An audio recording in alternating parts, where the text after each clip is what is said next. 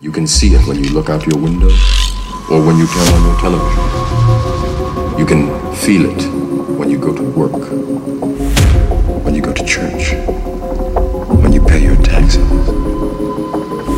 It is the world that has been pulled over your eyes to blind you from the truth. What truth?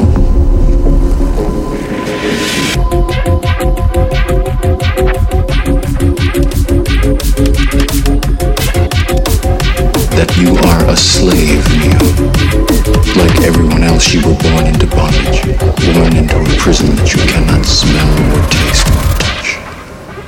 A prison for your mind.